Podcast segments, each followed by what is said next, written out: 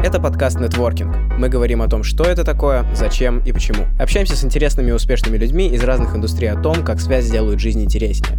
Том Тирман, CEO сразу двух крипто-стартапов Parsec и IQ Protocol. Человек, который знает очень много о крипте и блокчейне. Приятного прослушивания. У микрофонов Георгий Княжев и Никита Куешов. А чем ты занимаешься? Расскажи об этом. Ты, получается, Том — это мой начальник, э, CEO в компании, в которой я работаю дизайнером, э, многопрофильным дизайнером. И Том — это человек, который очень много знает о крипте. И расскажи об этом. Откуда ты очень много знаешь о крипте? Как вообще начался твой путь в крипте? Я, я до этого был в финтеке. И э, вообще, ну, сфера технологий мне очень нравилась, хотя я сам э, заканчивал юридически и с технологией ничего общего не имел. Но в 2017 году я все, все в Таллине, да и не только в Таллине, наверное, по всему миру бегали а, с биткоином, только о нем шла речь, потому что он, он очень сильно рос, и а, люди зарабатывали сумасшедшие деньги. А я в тот момент смотрел на это все и ничего не понимал, сам не рискнул ничего купить, но начал со стороны смотреть, наблюдать за этим всем. И потом в 2018 это все, конечно же, чуть-чуть подрухнуло. И я подумал про себя, что если все-таки такое количество людей эм, туда набежало, в, в эту сферу, и, они интересуются этими криптографическими активами, значит, что-то же там должно быть. Не просто так э, вызван этот э, рост цен и весь этот хайп. И я решил, посмотрю-ка я на технологию, которая эм, в принципе, под этой всей, всеми криптовалютами и, и зачем она вообще и так далее. И, в принципе, я увидел в ней смысл. Тогда было, конечно, еще очень далеко от того, чтобы эта технология какую-то пользу приносила вообще людям, помимо спекуляций на этих криптовалютах. Но оно звучало, что если когда-то мы туда дойдем, это может быть такой же большой шаг или, или даже больше, чем, чем когда интернет пришел в 90-х. И я решил, что вот я был слишком, слишком молодой а в начале 90-х при развале Союза. Там были большие возможности, которые я не смог, которыми воспользоваться. Я был слишком молодой а в 90-х, когда пришел интернет. Там тоже были гигантские возможности. И я подумал, что, может быть, вот это и есть мой мой шанс, может, эта технология изменит мир так же или больше, чем, mm. чем приход интернета. И вот я, я потратил более года, изучая это все, и решил, что я хочу, я хочу что-то попробовать в этой индустрии. А как ты думаешь, какой вот этот мир, куда идет? Э, как сказать? Люди, ну, криптобро. Э, каким они видят мир, вот, к чему они стремятся? Как он а, ну, это, скорее всего, открытый интернет. Мы в индустрии называем это Web 3. То есть, если Web 1 – это когда появился интернет, ты мог повесить там свой сайт. То есть, какой-то контент, ты компания, ты можешь выложить, что вы делаете, что вы продаете и так далее. А Web 2 – это когда пришел Facebook, и уже не только компании, а люди – обычные люди могут выкладывать свой контент, его шерить, им делиться и так далее, то Web3 – это когда люди не только могут свой контент выставлять, а его еще не будет цензуры.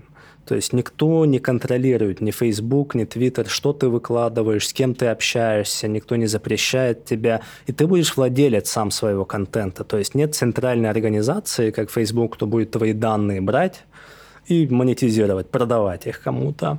А, а ты сам владеешь своими данными, и ты э, решаешь, кому ты что, э, какой контент будешь э, посылать, что ты хочешь делать. И также с финансовой системой. То есть нет цензуры, э, нет центральной э, точки контроля.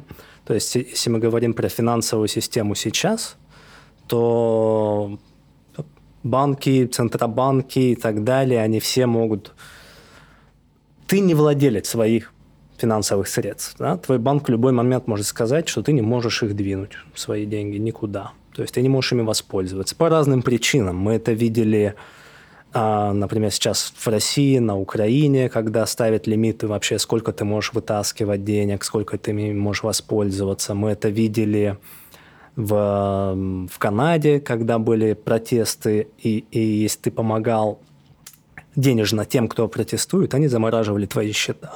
То есть им что-то не нравится, они, э, неважно какие основания, они могут остановить. Ты не владеешь своими финансовыми средствами. А блокчейн-технология, на которой основываются криптографические валюты, э, решает эту проблему. То есть никто не может тебе сказать, ты можешь воспользоваться своими средствами или нет.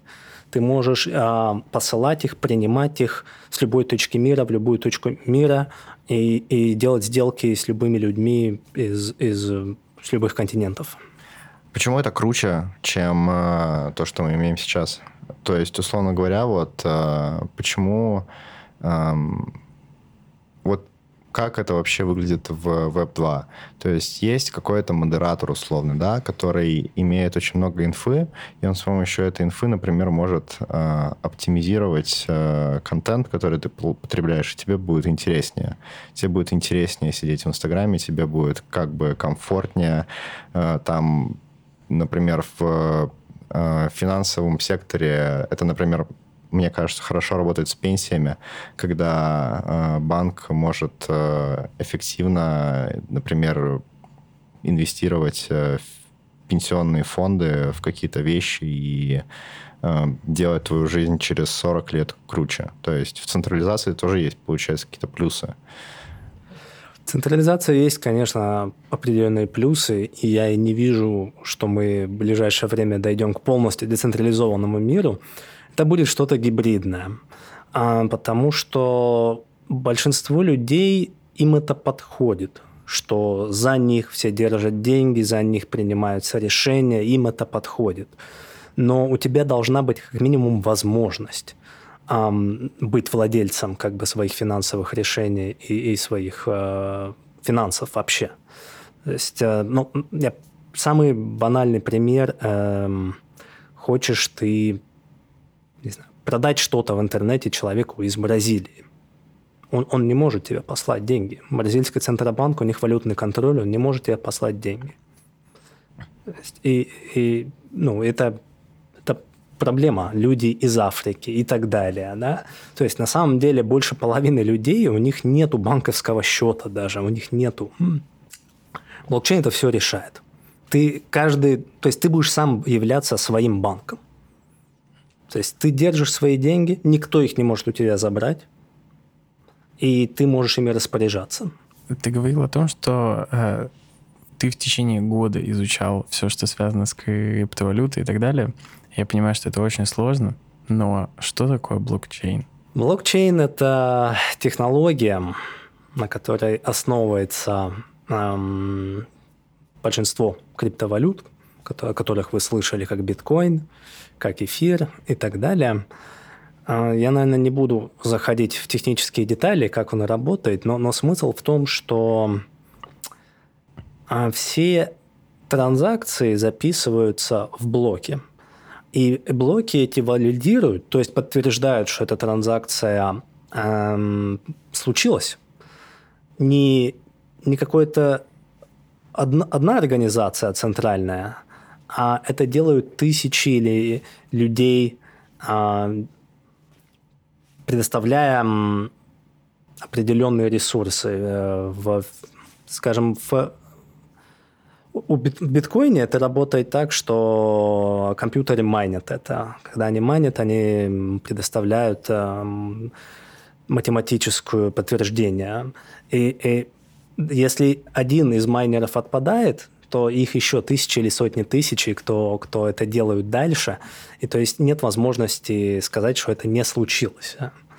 Mm. Это, это на самом деле я читал одну книгу, где было сказано, что древний народ на одном острове, то есть аналогия с блокчейном, у них, естественно, никаких денег не было, но у них были огромные камни, круглые камни – которые чего-то стоили. Это как средство обмена, за которое можно что-то покупать. Но они были настолько огромные, что их ну, переносить невозможно. Если я хочу тебе денег дать, э, не получится. Да? Оно, оно просто лежит там и лежит. Вот, поэтому если... Как они делали? Если мы договариваемся, что я тебе даю этот камень за еду, то все люди в этом поселке это запоминали. То есть, если потом э, ты приходишь ко мне и говоришь, а ты мне не дал этот камень, эти деньги, то все село сходится и говорят, что нет, он дал, это подтверждено, и все. И блокчейн работает э, таким же образом, в принципе. Это самое классное да. объяснение, которое я когда-либо слышал. Я реально понял до конца, что это означает. На самом деле, все самое интересное происходит в нашем ТГ-канале «Нетворкинг». Ссылка прямо под этим подкастом. Вступайте в сообщество и давайте обсудим. Вот э, и это и на базе блокчейна можно сделать какую-то финансовую систему, насколько я понимаю, даже внутреннюю экономику. Да, с появлением эфира э, платформе Ethereum появились смарт-контракты.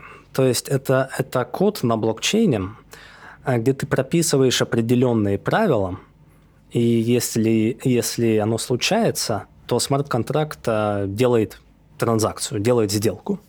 Например, если эм, в смарт-контракте прописано, что если я посылаю туда 10 тысяч долларов на блокчейне, тогда владение какими-то дигитальными активами от Никиты переходят мне. То есть он должен прислать сюда дигитальные активы, я должен прислать 10 тысяч, и когда эти условия соблюдены, контракт делает сделку, делает транзакцию. Автоматически, опять же, без центральных организаций, кто... То есть код является законом. Код – это закон. А, можно в рамочку вешать. Да. А, это надежнее, чем а, люди? Да, сто процентов. Сам блокчейн, он, он это самое надежное ну, вообще, что, что сейчас есть. Риски и, и ненадежность состоит там во всем, что вокруг блокчейна. То есть тебе надо как-то с блокчейном общаться, давать команды, и, и, и, и для этого созданы разные программы, а, кошельки и так далее, через которые ты можешь с блокчейном общаться. И там все уязвимости. То есть кошелек могут взломать и так далее. То есть на уровне блокчейна это самое, самое надежное и сохранное то, что сейчас придумано. Но, к сожалению, инфраструктура вокруг блокчейна еще не, не на том уровне, и существует много рисков. Mm. А, если а, в вот если говорить о футуризме, да, и весь мир построен на блокчейне, и в нем вообще есть банки? Начнем с этого. В мире будущего вообще существуют банки? Как ты думаешь? Да, конечно, уже есть э, своего рода децентрализованные интернет-аппликации, построенные на смарт-контрактах, которые позволяют тебе делать вклады, а, зарабатывать, зарабатывать э, интересы, брать кредиты под залог. То есть ты на смарт-контракт кладешь какие-то активы и берешь под них другие деньги. Все, то, то же самое, что мы делаем в традиционных банках, уже, уже делают на блокчейне, с блокчейн-активами. Меня всегда, короче, мучил вот этот вопрос, э, как к этому относятся банки? Сами банки. Вот, например, есть Национальный банк Эстонии, который там как-то управляет экономикой нашей страны. Или говорить по, по более больших и важных регуляциях нашего мира, например, там какая-нибудь американская налоговая что-нибудь там.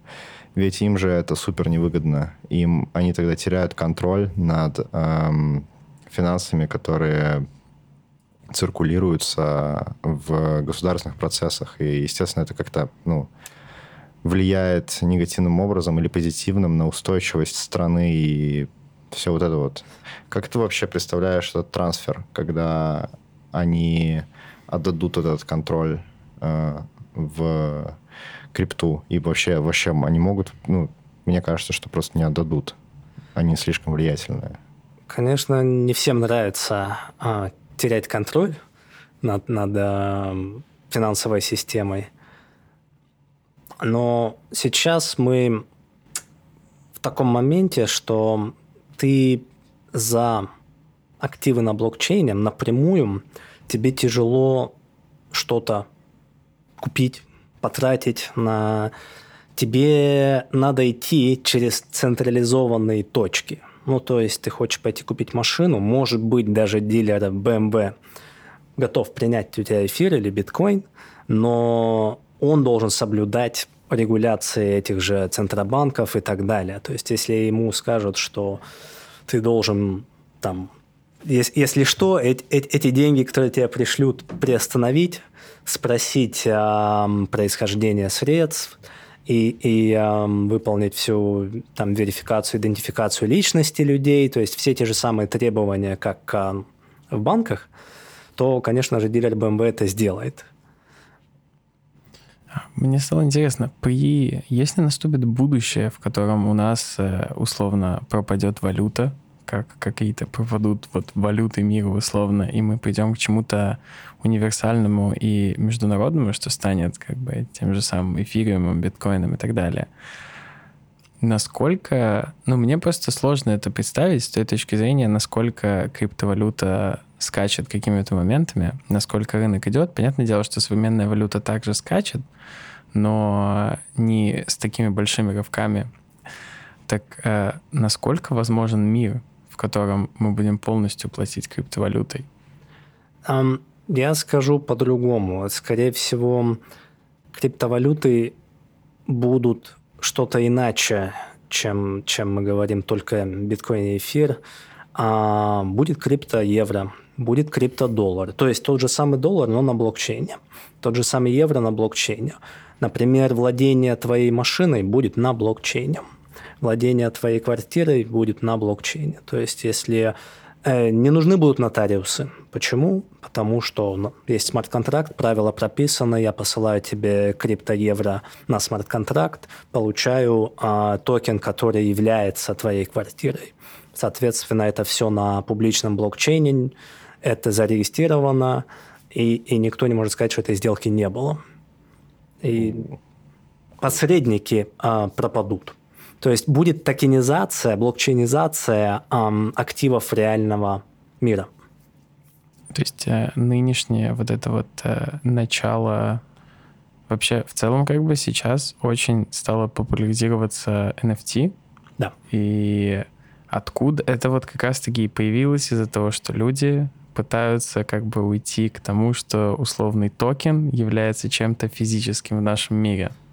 NFT, а, по сути, это уникальный токен. То есть, если один биткоин равно одно, один биткоин, а, неважно, и, одно евро, оно всегда одно евро, то токен является чем-то уникальным. Например, как а, ну, как ты и сказал, там, вин-код твоей машины, он уникальный, эта машина уникальная, второй такой нету кусок земли, он уникальный, второго такого же идентичного нету. То есть он очень хорошо подходит, чтобы представлять права на физические вещи, вот. но мы еще туда не дошли, сейчас NFT, они, они, они предоставляют права на дигитальные активы только, то есть это начиная от дигитального искусства эм, и, и заканчивая разными вещами. Это, скорее всего, дойдет даже к таким вещам, как эм, твой identity, например, твоя ID-карта, твоя личность, это будет NFT. То есть тебе надо всего лишь свой NFT показывать, чтобы, чтобы тебя верифицировали. И ты через этот NFT будешь э, заходить на все соцсети, соцсети, все мессенджеры, все имейлы и так далее.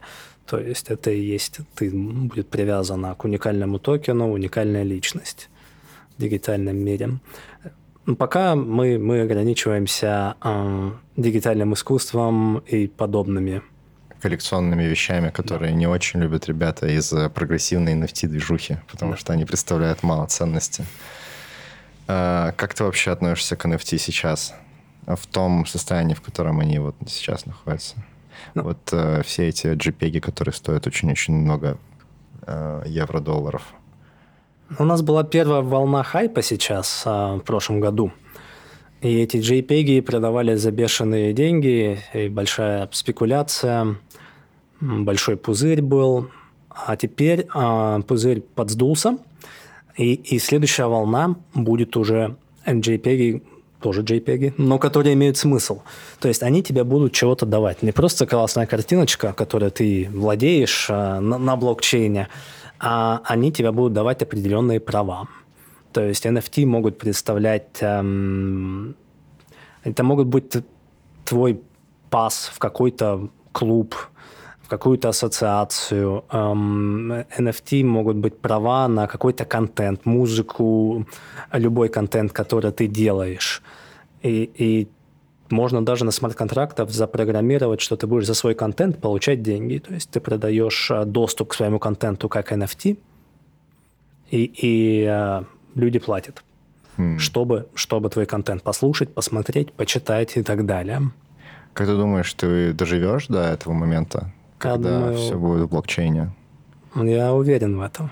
А прогноз какой у тебя, когда это наступит? Когда я смогу свою квартиру сдавать э, с помощью NFT? Ну, с квартирами сложно. Тут, э, тут надо, чтобы там государства сотрудничали. Тут мы не знаем, сколько времени пойдет. Ну вот, например, Эстония использует блокчейн. Э, Эрик или ну, эстонский, э, насколько я понимаю, э, вот все эти дигитальные подписи, которые мы делаем с помощью Декарта, они, они именно в блокчейне там есть различия у в разных блокчейнах. То есть, про что я говорю, и, в принципе, все это время говорил, это публичные блокчейны. То есть это те, которыми могут пользоваться все. Есть еще приватные блокчейны. Это которые, например, какое-нибудь государство, какой-то банк может запустить и иметь полный контроль. А, и в таком случае они никак не отличаются от, от старой системы. Интересно. То есть это просто более удобная внутренняя регуляция внутри да. какой-то компании да. или... Учет вести, скорость каких-то определенных действий и так далее, но, но все те же проблемы остаются. А кем станут э, нынешние банки? А, я не удивлюсь, если мы скоро увидим, что большие криптокомпании будут покупать банки. То есть они, они наоборот. Э, я довольно уверен в этом. Вообще, я думаю, что зависимо, как регуляция пойдет, какие правила установят вообще использование криптовалюты. Но я думаю, будет там такой гибридный вариант, где пользователи могут через банк, например, через тот же ЛХВ, общаться с продуктами в блокчейне. То есть те же самые смарт-контракты, которые позволяют тебе делать вклады, брать э, кредиты и так далее. Это все можно будет делать через интерфейс централизованных банков. Это будет людям подходить, потому что ну, им, им, им это более понятно, им это кажется более надежно. То есть банки интегрируют, что через них ты можешь э, воспользоваться всем, что есть в децентрализованных финансах. То есть, по сути, повседневная жизнь людей особо сильно и не поменяется. Я думаю, что м, люди даже не будут знать, что они используют блокчейн э, в ежедневных переводах.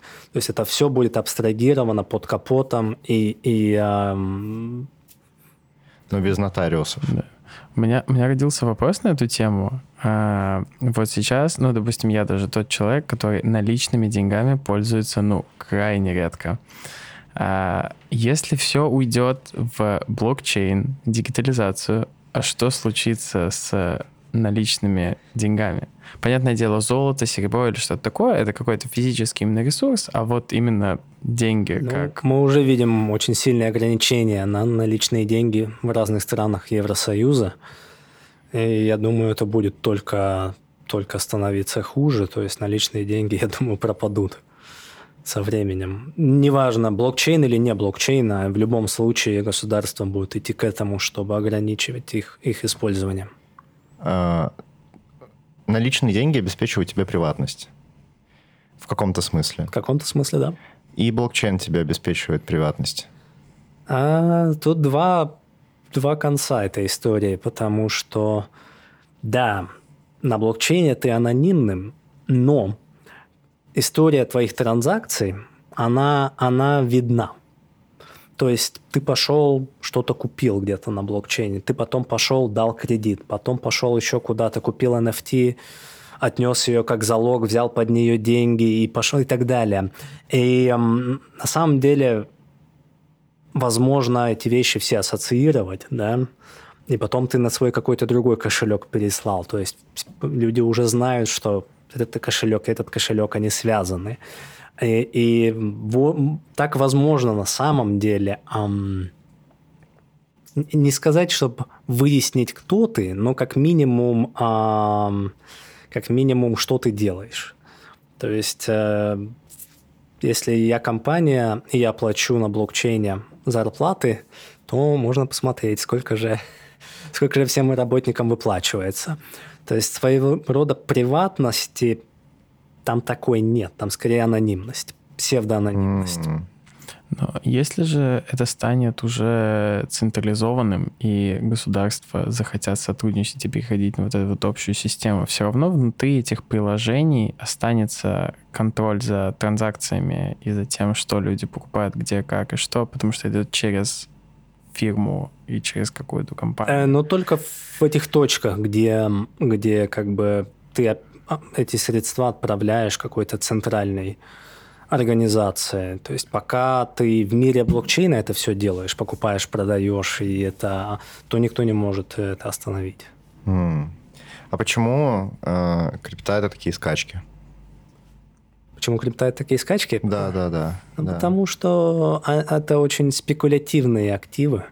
И, к сожалению, э, большинство людей вот что, все, что я рассказывал, все, что может блокчейн и крипта дать, они... Это не самый главный use case для них. Они даже, возможно, об этих эм, не знают. А для них спекуляция, быстрая возможность обогатиться это, – это основная цель для большинства людей в этой индустрии. А почему получилась такая система вообще? Как, как так случилось, что это стало спекулятив, спекулятивным э, инструментом? Ну, по той же причине, почему, когда у нас был эм, пузырь доткома, пришел интернет, и, и э, это было такое новшество, которое поменяет мир, и оно и поменяло в итоге. Но в тот момент там были куча, куча э, идей, что как, как только ты что-то придумал, что можно было поставить на интернет, как там Марк Кьюбан поставил радио на интернет э, и, и стал миллиардером, и люди делали IPO на компании, где, где кошачий корм, но по интернету. Есть, например, да, и это звучало настолько круто.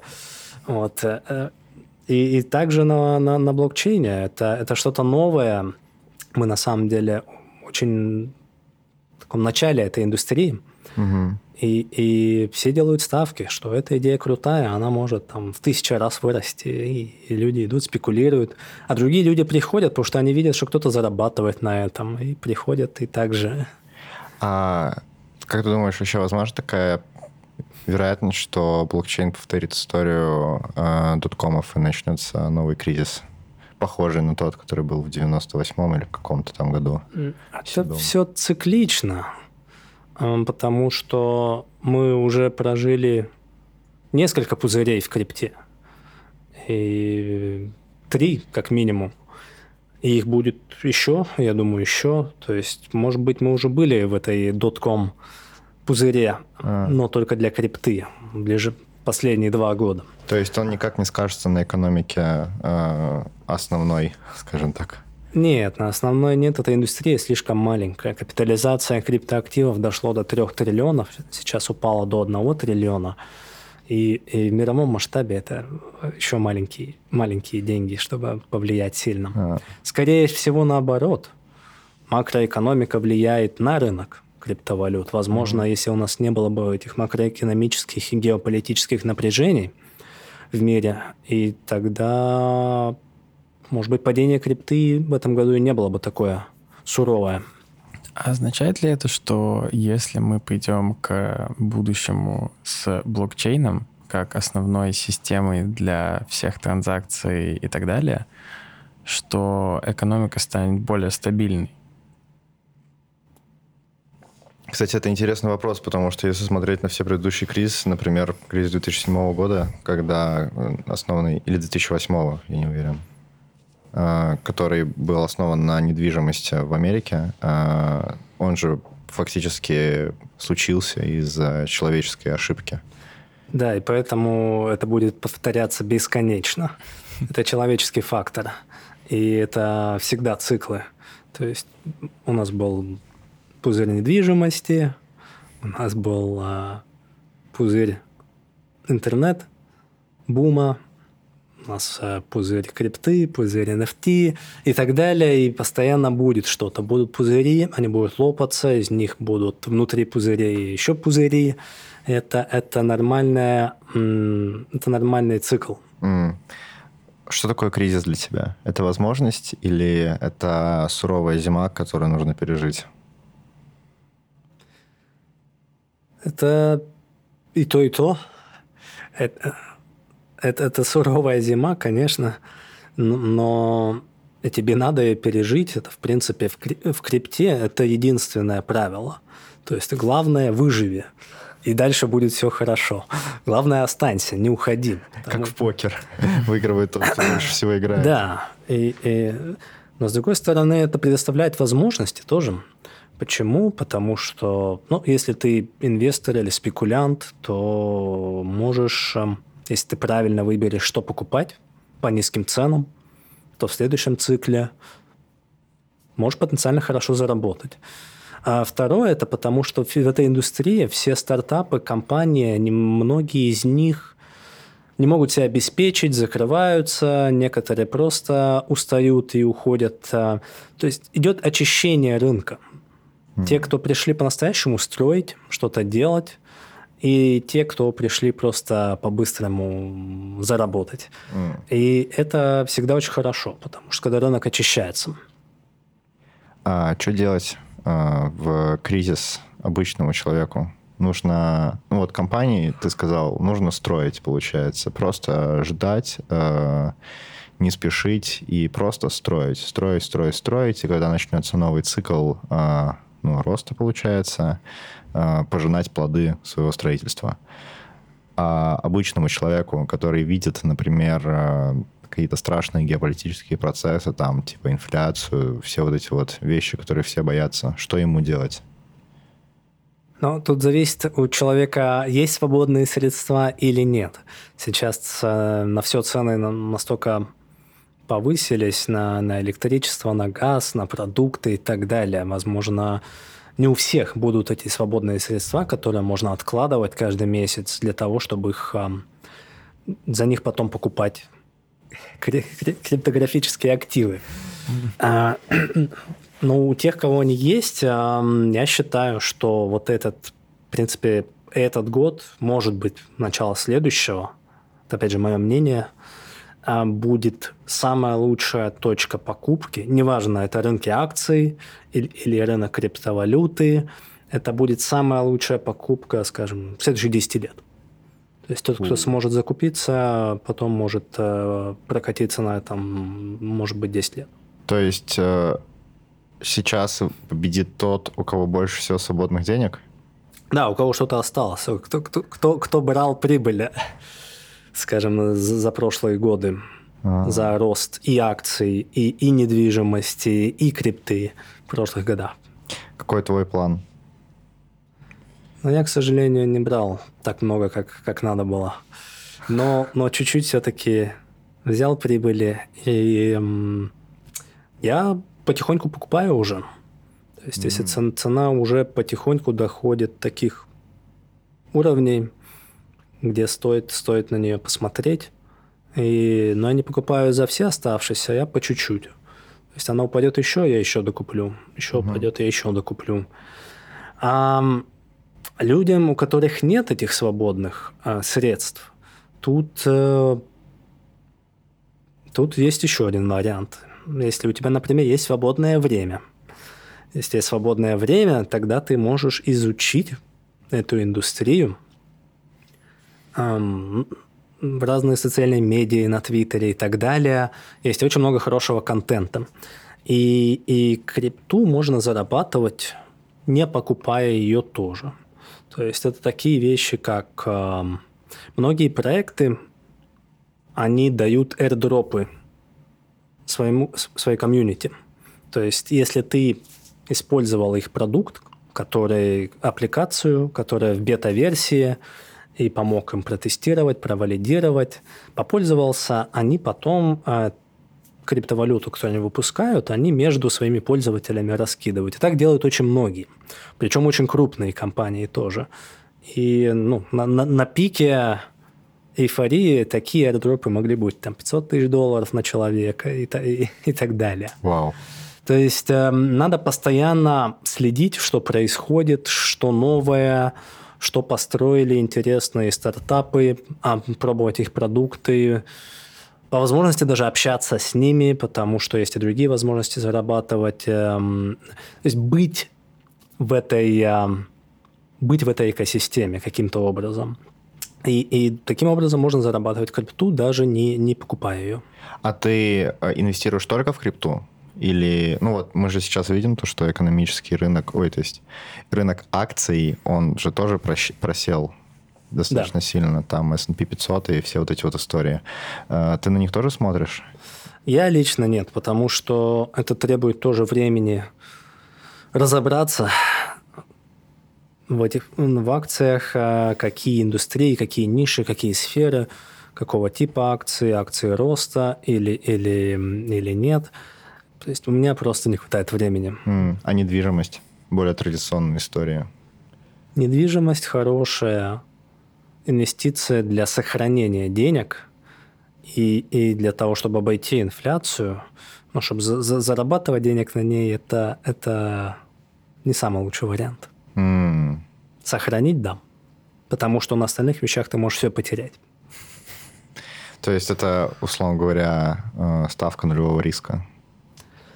Вот э, он не нулевой тоже. Как мы видим, опять же, там, смотря на Украину и так далее, да, то есть ну, у, у людей обесценилась там недвижимость. То есть, в принципе, если у тебя на Украине были деньги в банке, у тебя была недвижимость, ты, ты за ночь остался без ничего. Mm-hmm. Тоже э, на самом деле аргумент в пользу децентрализованных активов на блокчейне. Потому что те, у которых был биткоин, был эфир, они теперь могут ими воспользоваться. Окей. Okay я применю этот совет на практике. А, ты вообще веришь, а, вот мы поговорили об NFT, ты вообще веришь в метаверсы, в то, что показывает э, Цукерберг, например, а, в надевание Oculus Rift шлема, и там типа NFT, ты летаешь, ты заменяешь это, этим настоящую реальность и так далее. Как, как ты вообще относишься к вот этой вот всей э, NFT-шной истории? Я очень скептичен к метаверзу, который э, Цукерберг строит. Но, но в общем, э, конечно, как бы дигитальное существование, оно, оно станет огромным. Есть, я считаю, это будет мультитриллионовая индустрия. И, и ну, мы, мы уже это видим, в принципе, по таким сравнительно небольшим вещам, как там Майнкрафт и Roblox и так далее, когда люди... И это, если это все соединить а, еще с VR, AR и так далее, я думаю, это, это будет огромная вещь. Телеграм-канал Нетворкинг. Нетворкинг в Телеграм-канале. Этим же, ну, увлекаются только дети. Или это не так? Metaverse ом? Угу. Ну, Roblox ом, Minecraft ом. Да, но есть и metaverse ы, да, для более взрослых. Я, например, тот же Louis Vuitton сейчас а, строит в разных а, мирах свои, свои магазины. Что зачем тебе физически идти, ты можешь пойти, попробовать там а, что-то одеть, тебе понравится, и покупаешь. Ну, это же простор для просто огромнейшего количества вещей. Те же самые токены на билеты, на VR-мероприятия и да. так далее, когда тебе не нужно никуда выходить из дома и красиво одеваться, Ты просто одеваешь шлем и условно общаешься с людьми, сидя в шлеме у себя на диване. Да? Но физически... Ну, кстати, тут я не, не очень согласен, потому что эм, шлем — это костыль, да, который очень...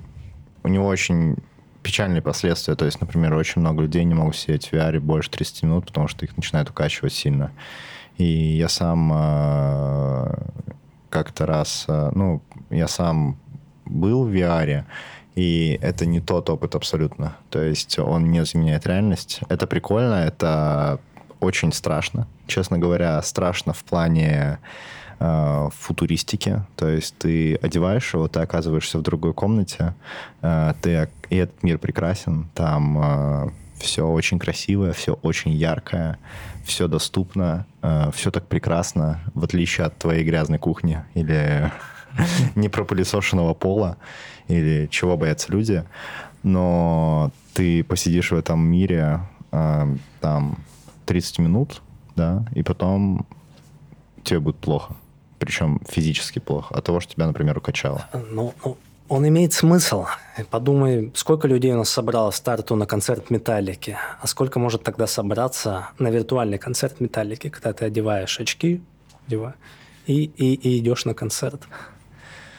Ну, это же не заменяет просто факта того, что это может быть физический ивент, на да. который люди могут пойти и физически, и онлайн. И как бы VR, понятное дело, что сейчас это еще, мне кажется, не до конца доработанная технология. Так же самое, как и AR еще тоже, хоть и звучит намного проще, но тоже не до конца доработанная технология, потому что не так еще много девайсов, в которых это все внесено, и это можно спокойно использовать.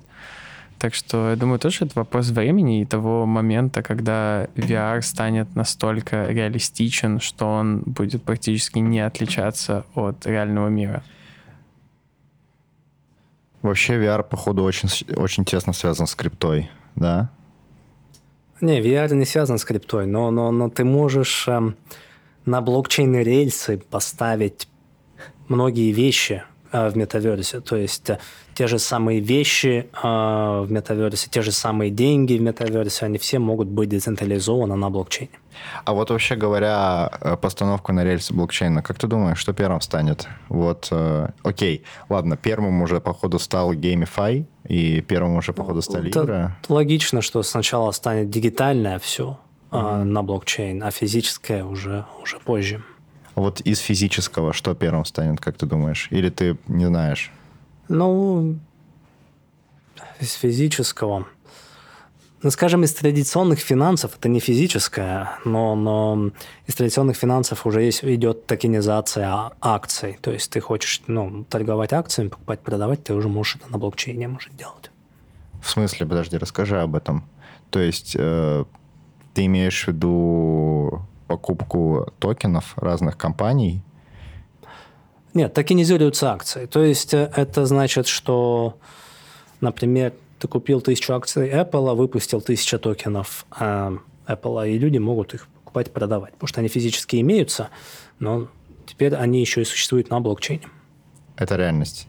Это реальность, но там уже идет, идут нюансы регуляции. Mm. То есть э, Штаты, например, не любят когда это идет эм, под их законы ценных бумаг.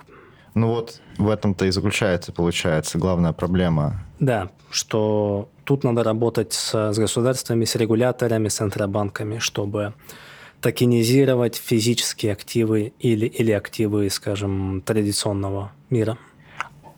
А крипта вообще хочет работать с государством? Я думаю, да, потому что она так станет намного больше. Э, регуляция – это не обязательно плохая вещь. То есть запрет – это плохая вещь, регуляция не обязательно. Регуляция – это значит, что будут определенные правила, но если ты соблюдаешь это правило, ты можешь э, не бояться. То есть я говорю про большие институциональные фонды, банки, игроки могут активно э, работать с блокчейн-активами. То есть они они привнесут в индустрию кучу, кучу денег, и она просто станет больше. Ну и государство, в принципе, со временем адаптируется. Та же самая Эстония стабильно обновляет э, лицензирование крипторегуляции на государственном уровне, обновляет требования криптокомпаниям и так далее. Получается так. У нас просто э, сегодня тоже будет на подкасте Анна Агу. Она занимается криптолицензированием и так далее. Вот, и поэтому у нас такая тема криптовалюты сегодня пойдет. Да, да, мы сегодня много поговорим о крипте. Ну и уже разговариваем, получается. Блин, остался только один главный вопрос. Когда? Да. Вен, э, как говорится, в большом количестве криптокомьюнити. Когда, когда на Луну? Да, когда на Луну. И на чем на Луну? Э, во что нужно инвестировать? VR-шлем. А, ты бы смог сейчас дать э, советы по тому, в какую монетку можно вложиться? Ну, я бы сказал бы так, что если нет времени активно участвовать в криптокоммунах, нет времени делать домашнюю работу, такую постоянную и сильную, тогда биткоин и, и этериум – это всегда такие, такие blue chip активы, которые, которые можно подбирать по хорошим ценам и не переживать за их волатильность. Ну, все, конечно, может случиться, а, и, и государственные валюты уходили на ноль, и криптовалюты тоже могут, но, скажем, они самые менее рисковые из, из всей индустрии. То есть я бы их покупал бы постоянно, цена идет ниже, я бы докупал бы при возможности, потому что, как показывает история, если, если растянуть график биткоина или эфира, скажем, на, на, с их существования, то это просто одна свеча наверх. Этих э, волатильностей даже не видно. Поэтому надо просто подождать год, два, три. И, и есть большая вероятность, что, что они пойдут на новые рекорды против э, евро или доллара. А если, конечно, у тебя есть время заниматься ресерчем, тогда тут каждую неделю что-то летит на Луну. А почему биткоин сравнялся с S&P 500? Как так получилось? Он, он сравнялся с S&P 500? Ну, э, очень есть много графиков а. наложения S&P 500 на график Ты имеешь биткоина. в виду корреляция? Корреляция, да. А, ну, сейчас такое время, когда, когда все идет за, за S&P 500. Mm. То есть э, макроэкономика влияет на индекс акций, и индекс акций влияет на, на остальные риско, рисковые активы. И крипта является где-то там на самом пике самых рисковых активов. То есть поэтому она больше всего падает в сложных экономических периодах и больше всего растет э, в хорошее время. Mm. Почему тогда крипта так сильно скачет, если все так просто? То есть, ну, сейчас плохое время, закупаемся, соответственно. Будет хорошее время, продаем. Очень просто, да. Buy low, sell high. Да, коин.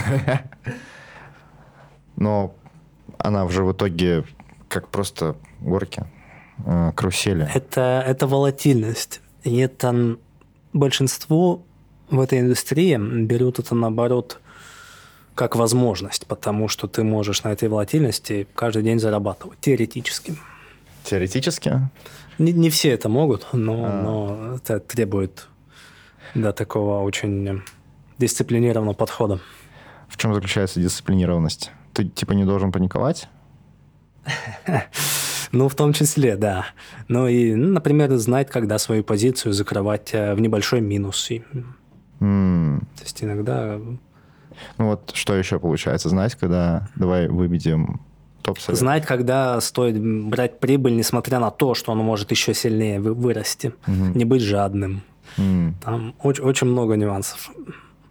Мало кто могут совладать со своими эмоциями. Какие топ-5? То есть, э, получается, не жадничать, э, не бояться уходить в маленький минус. Это называется, да, самое главное – это риск-менеджмент. Мгм. То есть, если эм, трейд, который ты делаешь, не идет в твою сторону, закрывай даже с потерей, и, и, и лучше начни потом новый, когда придет возможность. Потому что твоя маленькая потеря в крипте с ее волатильностью очень быстро может стать очень большой потерей. Мгм. И, и ты, у тебя может быть 10 успешных трейдов, где ты заработал, и, и на 11 ты можешь это все потерять, потому что ты вовремя не, не, не взял свою потерю. М. Вот так вот. Вот так вот. И также в обратную сторону. Надо, надо брать прибыль, пока она есть на столе, потому что ее завтра может, быть не, может не быть. Чем это отличается от казино? Как она отличается от казино? А, ну, если мы говорим про спекуляции криптовалюты, именно спекуляции, то я считаю, это самое крутое, полностью децентрализованное 24-7 казино в мире. Доступно всем. К сожалению, да, это, так. И поэтому, когда меня спрашивают, что крипта еще когда-нибудь вырастет, она то- поэтому и вырастет, потому что сущность человечества это, это то, что люди жадные. И, и мы ставим ставку на то, что жадность победит, и поэтому крипта обязательно вырастет и будет новый пузырь. Офигеть. То есть, блин, а как это, как сделать так, чтобы для тебя это не было казино? А если ты торгуешь, опять же, да, то, то то, что я говорил, риск-менеджмент, то есть управление своими рисками, это номер один а, вещь. То есть, в принципе, никто не знает, рынок пойдет вверх или вниз. Это всегда 50-50. Но прибыльные те, кто, кто манагирует своим риском. Остальные нет. А второй вариант, как можно на этом заработать, это прийти и работать в индустрии. Потому что в такой ну, растущей индустрии не важен, кто ты, ты, ты разработчик, э, IT-разработчик, э, ты делаешь контент, э, ты пишешь ресерчи. Там огромные возможности, неважно, кто ты, в какой профессии. И, и это самый лучший вариант заработать. Вот так вот. Это очень круто. Да, получается так. Мне только что э, начальник сказал, эм, криптоактивы — это казино. Это было очень неожиданно, честно говоря. Но Это, к сожалению, самый большой э, use case для, для крипты сейчас. Это, не, Ага. про- это не просто казино, это 24 на 7 казино Да. без каких-либо регуляций и возрастных ограничений. А что ты отвечаешь криптоскептикам, когда тебе говорят, ну, крипта — это казино, NFT — это вещь, э, которую покупают для того, чтобы отмывать деньги, например, и вся вот эта вот история. Ну, я бы сказал бы, что через евро и доллар отмывают э, в тысячу раз больше, чем через крипту. То есть это не совсем валидный аргумент. И, и через э, банки отмывают э, тоже в тысячу раз больше, чем через крипту. То есть это, э, ну, надо, надо посмотреть сначала, решить проблемы в традиционном мире. Потому что на самом деле статистически очень маленький процент криптодвижений являются криминального происхождения или, или используются. Если ты смотришь на, на всю активность транзакций, то, если я не ошибаюсь, там 1,2% из этого только, эм, или даже меньше, эм, связано с чем-то таким. То есть в традиционных финансах эта цифра намного больше. А скептикам, кто говорят, что это казино, то ну, они, они, они правы. В том плане, Вот что как бы торговать на волатильных э, рисковых активах это всегда казино. Но это не только относится к крипте, это относится и к акциям, ничем не отличается. К акциям, к валюте, к любому виду ценных бумаг. Ну, типа того, да. Окей, тогда э, у меня и получается есть э, еще буквально мало вопросов. Э, во-первых, что, чтобы, что нужно сделать, чтобы войти э, в крипту, в криптоиндустрию? То есть можешь дать какие-то советы о том, что, может, изучить нужно и... э, Самая лучшая инвестиция – это в самого себя. Ин- Инвестировать время, э, чтобы разобраться, как эти вещи работают, как э, люди себя ведут, э, как рынки себя ведут и, и, и так далее. То есть э, на самом деле в Твиттере, если правильных людей читать, то, то там очень много хорошей информации. А, Топ-5, может, назовешь? Или давай так, давай мы не будем торопиться, мы просто в комментах под этим постом, э, под этим подкастом напишем э, пару классных твиттеров, которые обязательно нужно читать, э, чтобы лучше войти в крипту. Получается так, да? А, мне всегда было интересно. Я вот что не читал и смотрел, всегда Твиттер считается самой такой активной платформой по тем вопросам, которые связаны с криптовалютой. Почему именно Твиттер был выбран вот этой самой платформой? Хороший вопрос. У меня, у меня даже нет а, ответа на него. Я даже не знаю, почему именно Твиттер. А что Но... еще? Э, Инст и Фейсбук со своими нет. регуляциями? Вряд ли. А не, мне, мне просто было интересно, я думаю, мало ли есть какой-нибудь, какая-то конкретная причина или... Мне кажется, на самом деле, я думал об этом, возможно, из-за того, что Твиттер быстрый. Возможно, из-за да. того, что Твиттер быстрый очень. В крипте ты Да, ты можешь быть... Э, релевантную информацию получать очень, очень mm-hmm. быстро и быть оповещен, как бы, и, и чтобы, чтобы делать правильные решения. Потому что в крипте все двигается очень быстро. Mm-hmm. Пропустил момент, надо ждать следующего. И дополнительно Твиттер достаточно свободная социальная сеть, и они достаточно э, криптооптимистично, скажем так, типа ну, они как только э, в крипте, как только криптосообщество э, пошло в Твиттер, э, Твиттер не стал этому противодействовать, и они одни из первых э, ввели интеграции NFT в качестве аватарок, например, и всякие такие вещи. То есть Facebook э, и Instagram анонсировали то, что они будут двигаться в направлении крипты намного позже, чем это сделал Twitter. Они реально поддерживают эту движуху. И на самом деле я бы не сказал, что только Twitter эм, настолько эм, настолько концентрирует э, э, криптодвижуху, потому что еще есть Discord.